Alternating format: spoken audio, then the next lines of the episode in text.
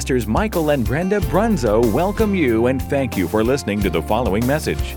This message was recorded during a regular service at Faith Fellowship Church. The Bible tells us in Romans 10:17, faith comes by hearing and hearing by the word of God. So we believe this message will encourage and strengthen you in your daily walk of faith. God bless you as you listen.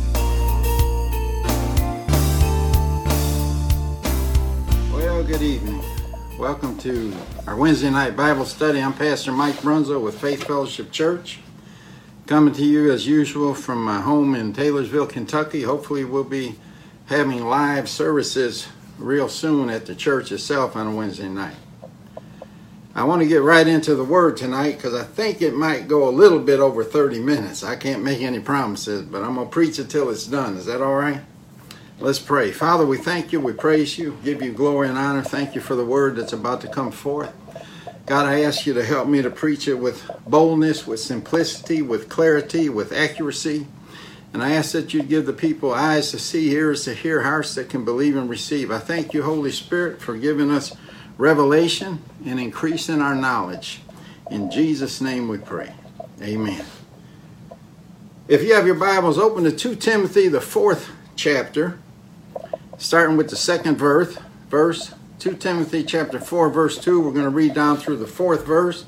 I'll be reading in the King James versions, at least starting out.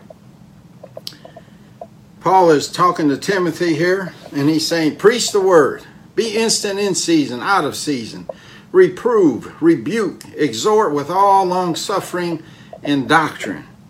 And I'm going to tell you, if you're not being at least once in a while uh, reproved or corrected by your pastors or your teachers or your bishops or your priest or whoever it is that you call your leader, if you're not being rebuked or corrected or reprimanded, scolded, raked over the coals, taken to the task, or berated, read the riot act once in a while, and taught sound doctrine from the word, then you're not hearing the truth of God's word. You are not hearing the true gospel of Jesus Christ because it will step on your toes at times. And that's how we grow. And in verse 3, he says, For the time will come when they will not endure sound doctrine, but after their own lusts shall they heap to themselves teachers having itching ears.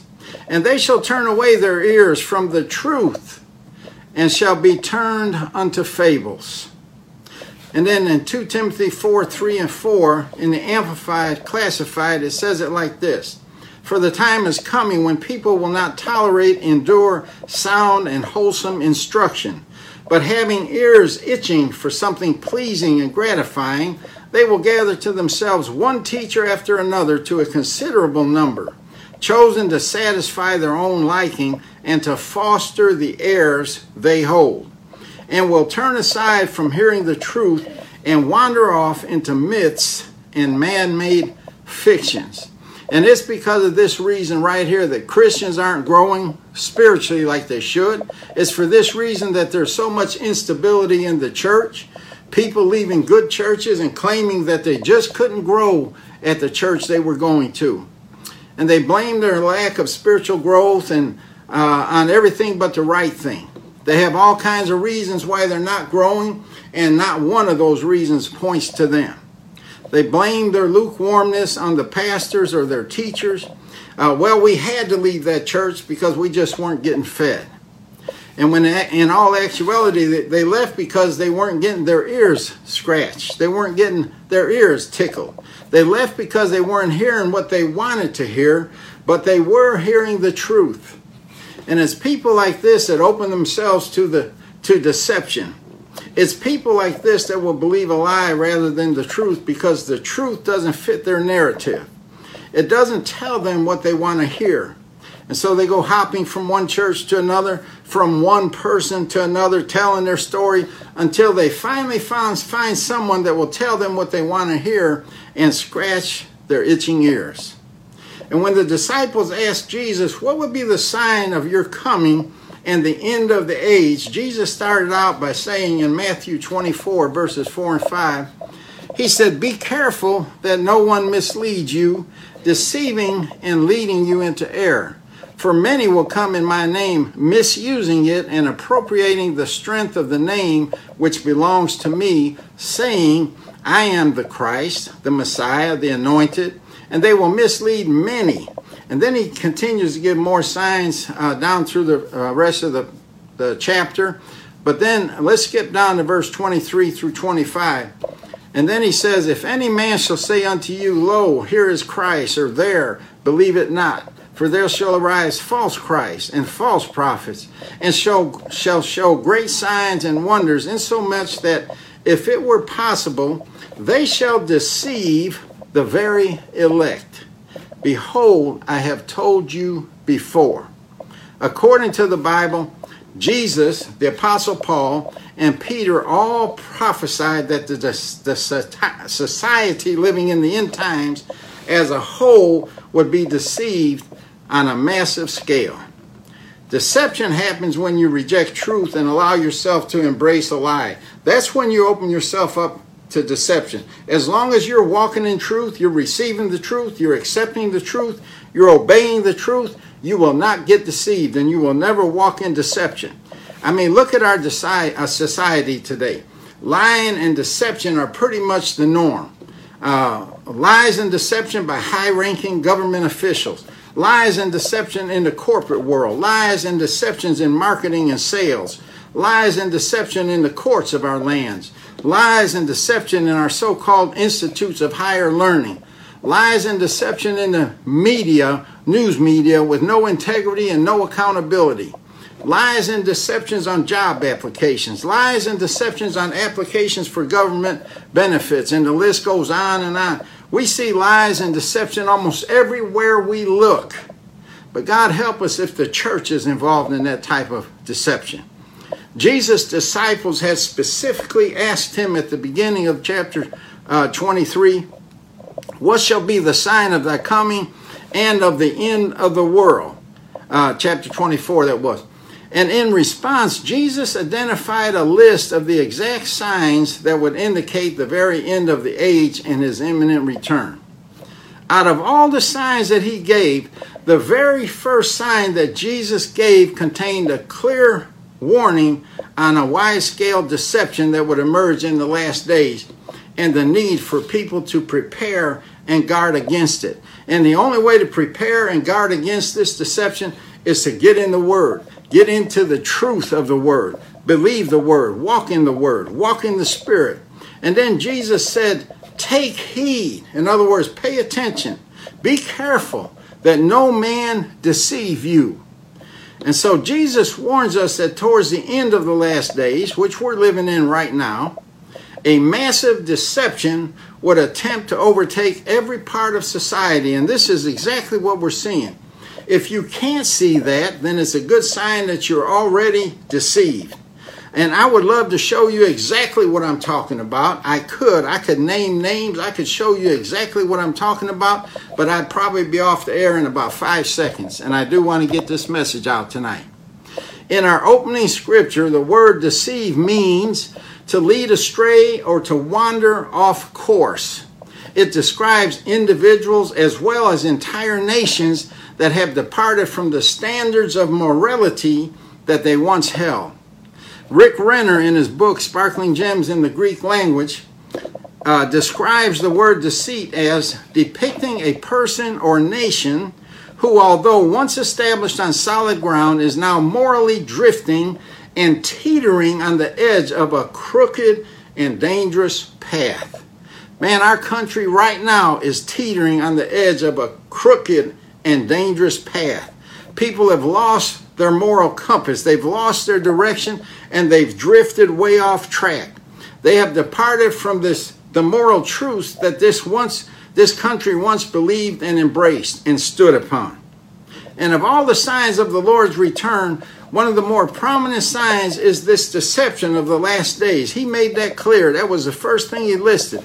And this kind of deception is widely attributed to the activity of evil spirits that would work intensely in the earth in the last days, days to deceive as many people as they can possibly deceive because the devil knows that he has but a short time.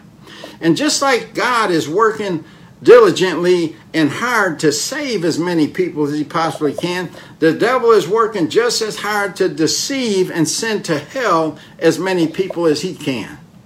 In 2 Thessalonians chapter 2 verses 9 through 12, it says the coming of the lawless one, the antichrist, is according to the working of Satan, with all powers, signs, and lying wonders, and with all unrighteous deception among those who perish, because they did not receive the love of the truth, that they might be saved.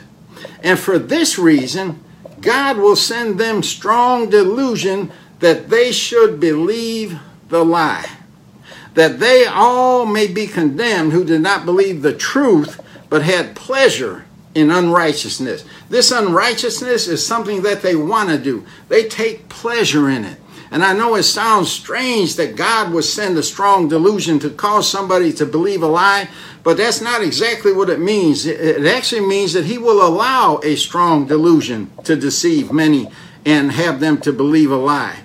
You know, the devil is using every cunning and wicked practice that unrighteous men and demons can produce in order to deceive everyone who rejects the truth.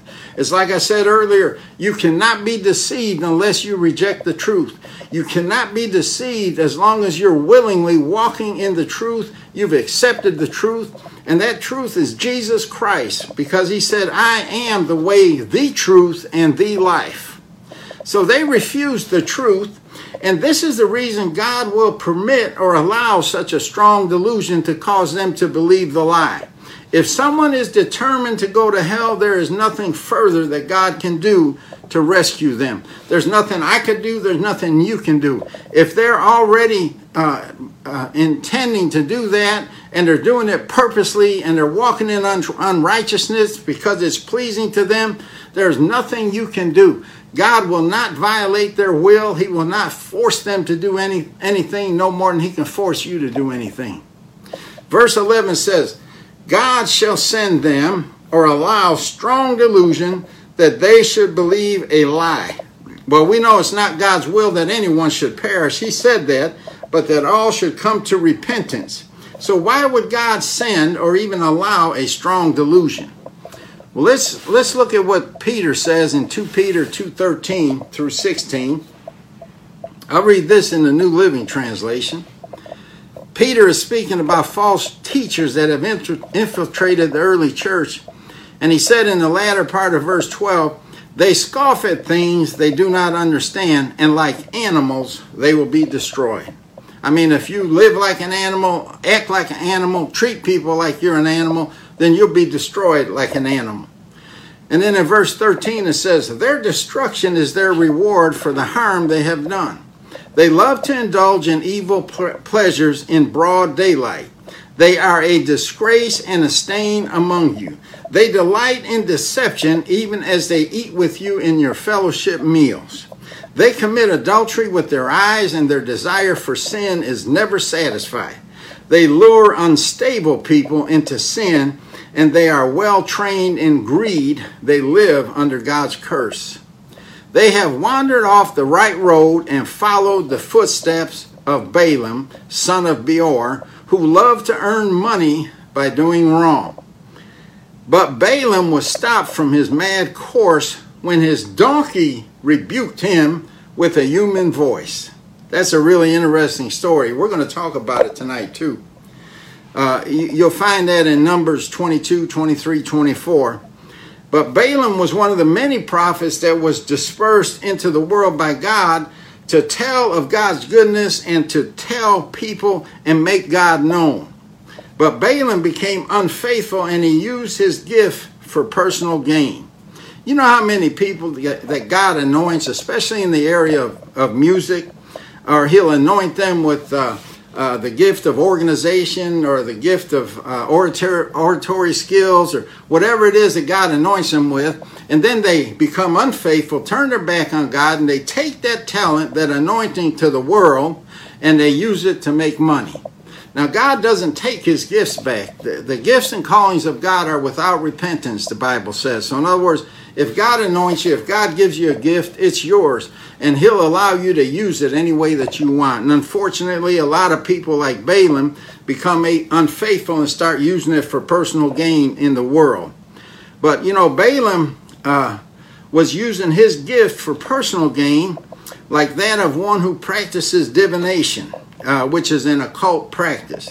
He blessed or cursed people, but he did it for a price. And when Israel was conquering the promised land, they were coming close to Moab.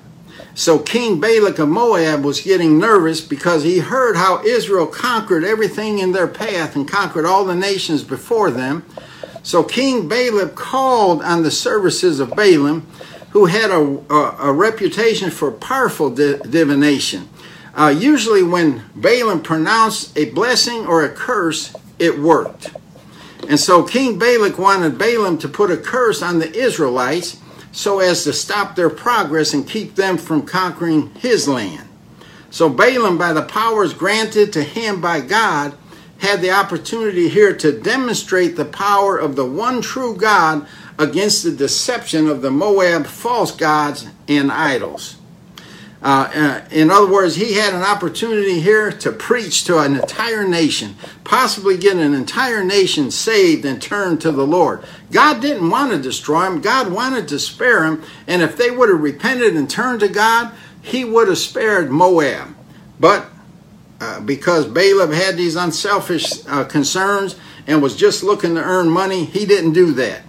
And rather than consider cursing the Israelites, uh, ba- Balaam, or rather than preaching the gospel to him or preaching the word to him, he would rather go to God and ask God if it would be all right for him to curse Israel. Now, what do you think God's answer would be to Balaam? I mean, uh, he was deceived and he let God down. He disappointed God by not preaching the gospel to, to uh, Moab. But Balaam was too easily led away from God's truth into error, and he in turn led many others astray. Let me tell you something. If you're in a position of authority, pastors, if you're in a position of authority, church leaders and parents, no matter who it is, if you're in a position of authority and you have a sphere of influence, the decisions you make affect those under you. If you're a parent and you decide not to follow God, then there's a good chance that your children will make the same decision and they won't follow God. And that's going to be on your head. It's the same thing with pastors and leaders. I don't care what you call yourself, what your title is. If you have influence over God's people, you better be teaching them the right stuff. And you better start getting bolder than the devil is in these last days because he's as bold as he could be and he's speaking and taking people to hell as fast as he can. And we have to speak bolder and be quicker than him and take more people to heaven than he's taken to hell. And if we don't, God is going to hold us accountable for everyone that we had the possibility to influence. But anyway, King Balaam wanted, or King Balak wanted Balaam to put a curse on the Israelites. And so Balaam, being easily led astray, uh, instead of giving the counsel of God like he should have, he taught the, the people of Israel to practice idolatry and to commit fornication. You know, Balaam loved the world and material things more than he loved the truth. And King Balak offered Balaam untold fame and fortune if he would return to Moab with him, uh, stand on a mountain and look over the Israelites and curse them. And so Balaam knew God wouldn't allow it, but he went to God and inquired of it anyway concerning what King Balak wanted him to do. And God told him in no uncertain words, He said, No, you are not to go with him. I mean, it don't get no plainer than that. God, can I go with King Balak and curse Israel so that they don't conquer the land of Moab? And God has said, God said, No, you are not to go with them. So Balaam went back to the old king and told him what God said, and that wasn't what the king wanted to hear. See, the king had itching ears. And he didn't want to hear that. It didn't scratch his itching ears. And Balaam told the king he could only speak the words of God and nothing more.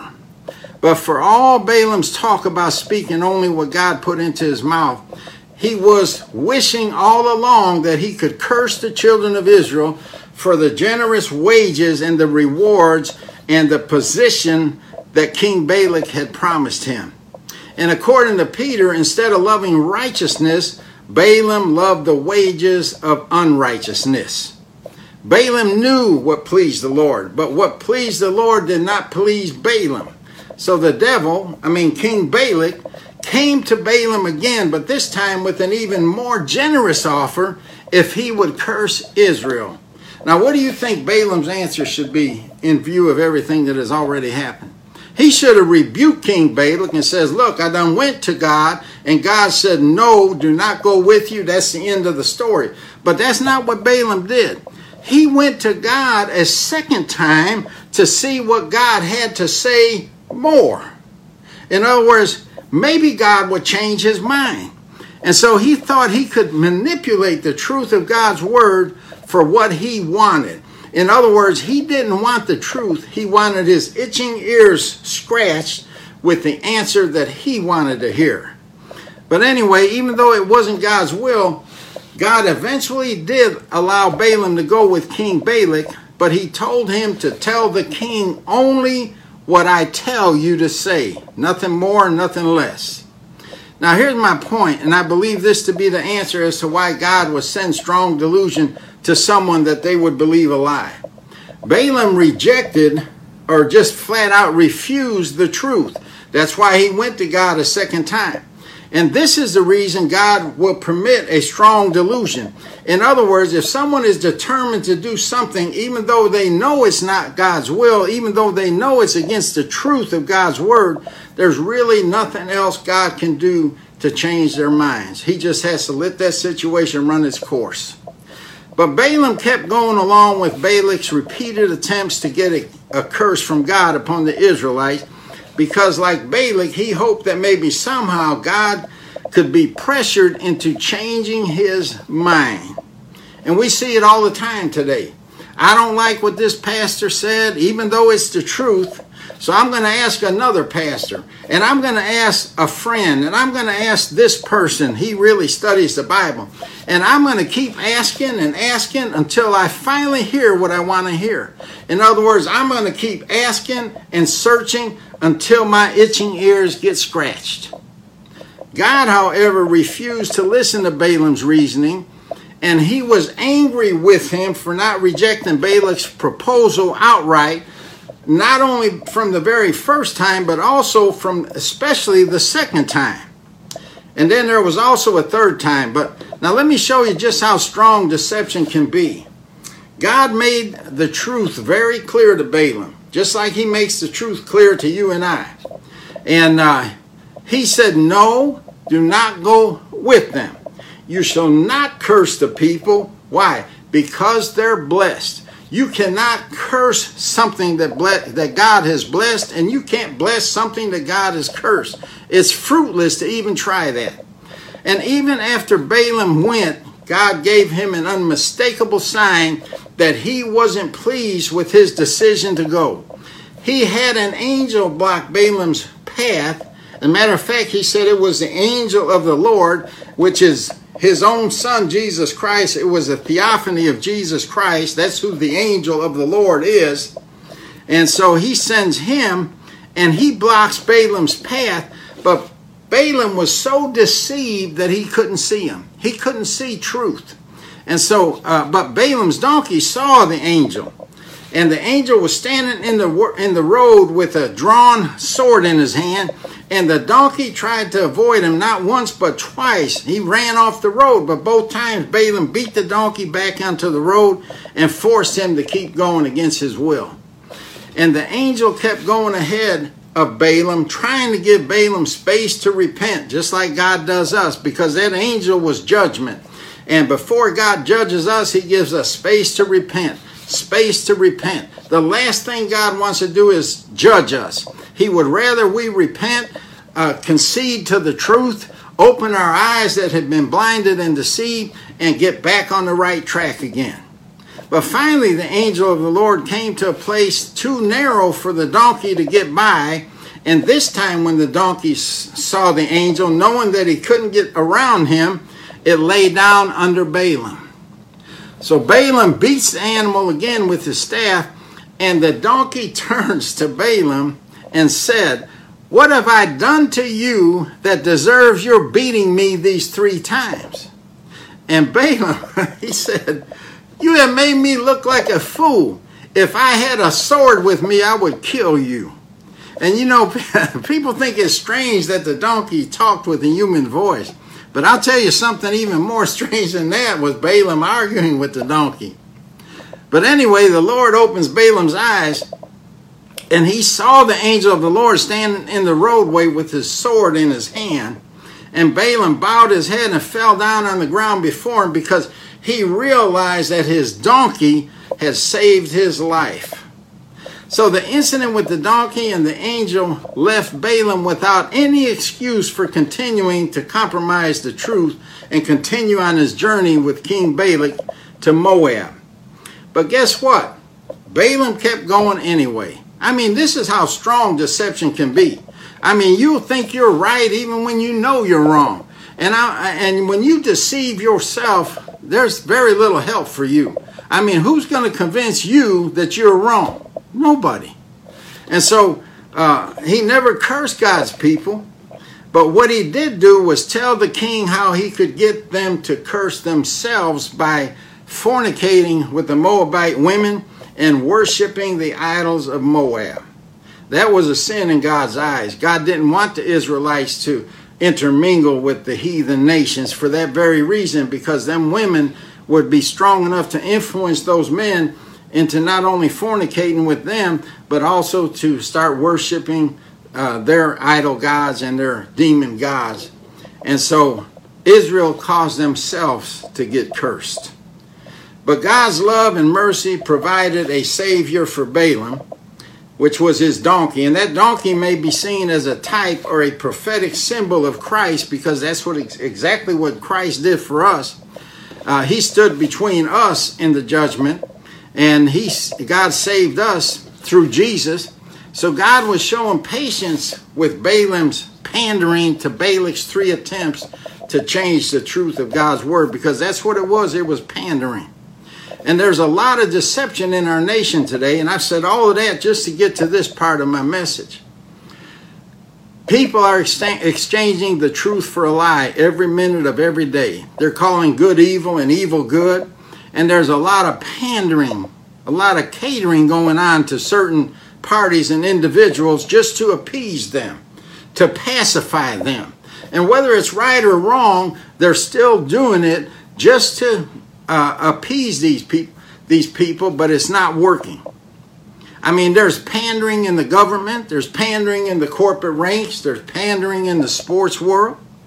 There is pandering in the churches and amongst ministers and ministries in this country. Swapping the truth of God's word for a lie just so that they'll be accepted by the very people that are trying to destroy the church. And we have pro choice ministers and pastors, and they're advocating that abortion is a part of God's plan. And they are leading their churches and their followers down a path of destruction. And if you're a Christian, especially a minister or a pastor, and you believe that abortion is part of God's plan, then I'm praying for your soul. There are a lot of different areas where the very elect, these are the very elect of God, the called of God, the pastors and ministers and evangelists and apostles, uh, the teachers, the, the fivefold ministers, the very elect of God are being deceived if it's possible. And it is possible. But you know, I could I could name them all, but I, I can't. I wouldn't be on Facebook very much longer if I did. But to make a long story short, I'll just say this to every Christian, every pastor, every minister of God's word, every religious leader in a position of authority with influence over people, if you think God has changed his mind about anything in his word, then you are as deceived as you could possibly be. I know that might make you mad, and if it did, you can hit the off button and you could unfriend me. But if the word says something is a sin, it is a sin. And I'll believe God and let every man be a liar before I, I, I pander to anybody. And always has been and always will be. God hasn't changed his mind or position on any sin, whether it's Old Testament or New. God's word doesn't adapt to generations and cultures. God expects generations and cultures to adapt to his word. Malachi 3 6 says, For I am the Lord, I change not, therefore ye sons of Jacob are not consumed. Consumed. You're lucky I don't change, God said, or you'd be consumed. And Hebrews 13 8 says, Jesus Christ the same yesterday and today and forever. And then Numbers 23 19 says, God is not a man that he should lie, neither the son, neither the son of man that he should repent. Hath he said, and shall he not do it? Or hath he spoken, and shall he not make it good? God doesn't change. His word doesn't change. If he said it, it's so. I don't care what you think. I don't care what I think. I don't care about anybody's opinion. If God says it, it's so. And if people persist in rebellion, then God gives them over to their own ways, but it will damn their souls. It is something that he's forced to do because he can't save people who persist in damning their own souls. God made the laws of sowing and reaping, and they're simply reaping what they sowed for themselves. They can't blame it on God. They can't blame it on the pastors and the teachers and the apostles and the priests. They can't even blame it on the church. Balaam never actually cursed Israel directly, but he led them into sin with his counsel, and that caused the children of Israel to suffer a terrible plague, and many, many died. He deceived God's people to fornicate with the Moabite women and worship their idols and false demon gods, and that's what brought a curse on them. And I'm telling you, pastors and teachers and uh, people, uh, religious leaders in authority, if you're not teaching the whole Word of God, the truth, all of God's Word, and you're changing anything in it, God will hold you accountable. They deceive themselves by rejecting the truth of God's Word just to please their flesh. And that's exactly what's going on in our country today. If it feels good, bless God, I'm going to do it. I don't care what anybody thinks. If there's personal gain in it and I can get richer by it and I can make my life better and more comfortable, even if it's against God's word and God's law, I'm going to do it. And it's exactly that thing that's going to get you cursed. I'm going to reject God's truth and vote for the politician that I feel will give me the most stuff and bring me the most comfort and the most peace. But let me tell you something. Balaam and the people that followed him didn't get away with it, and neither will anyone else. God punished those that took heed to Balaam's deception, and he killed all of those that heeded Balaam's wicked counsel uh, with a plague. And, and that's why God said that you're lucky I don't change because you would be consumed. And that's exactly what happened to them. But God eventually also allowed Balaam to be killed. And you know what's funny? Balaam died at the hands of the very Israelites that he led into sin with deception and got them cursed. Amen. I'm telling you, we're coming to a place in time where you better know who you believe in, you better know why you believe in him, and you better have your answer ready before the question is asked. I, it's very easy to get deceived, especially if you've rejected truth, you're not walking in the truth, uh, you're not living in the truth, you're not obeying the truth, you're not obeying God's word. It's very easy for you to get deceived.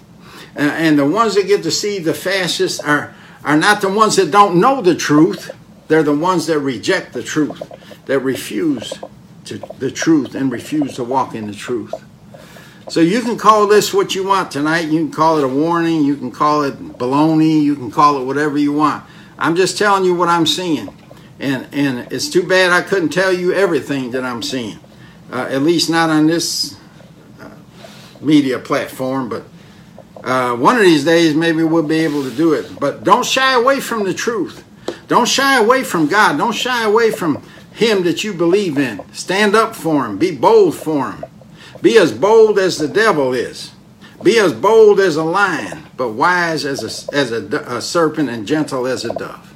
Amen. God bless you. I love you and appreciate you. Uh, I hope I gave you something to think about tonight. And I will see you on Sunday about 1045, 11 o'clock. God bless you.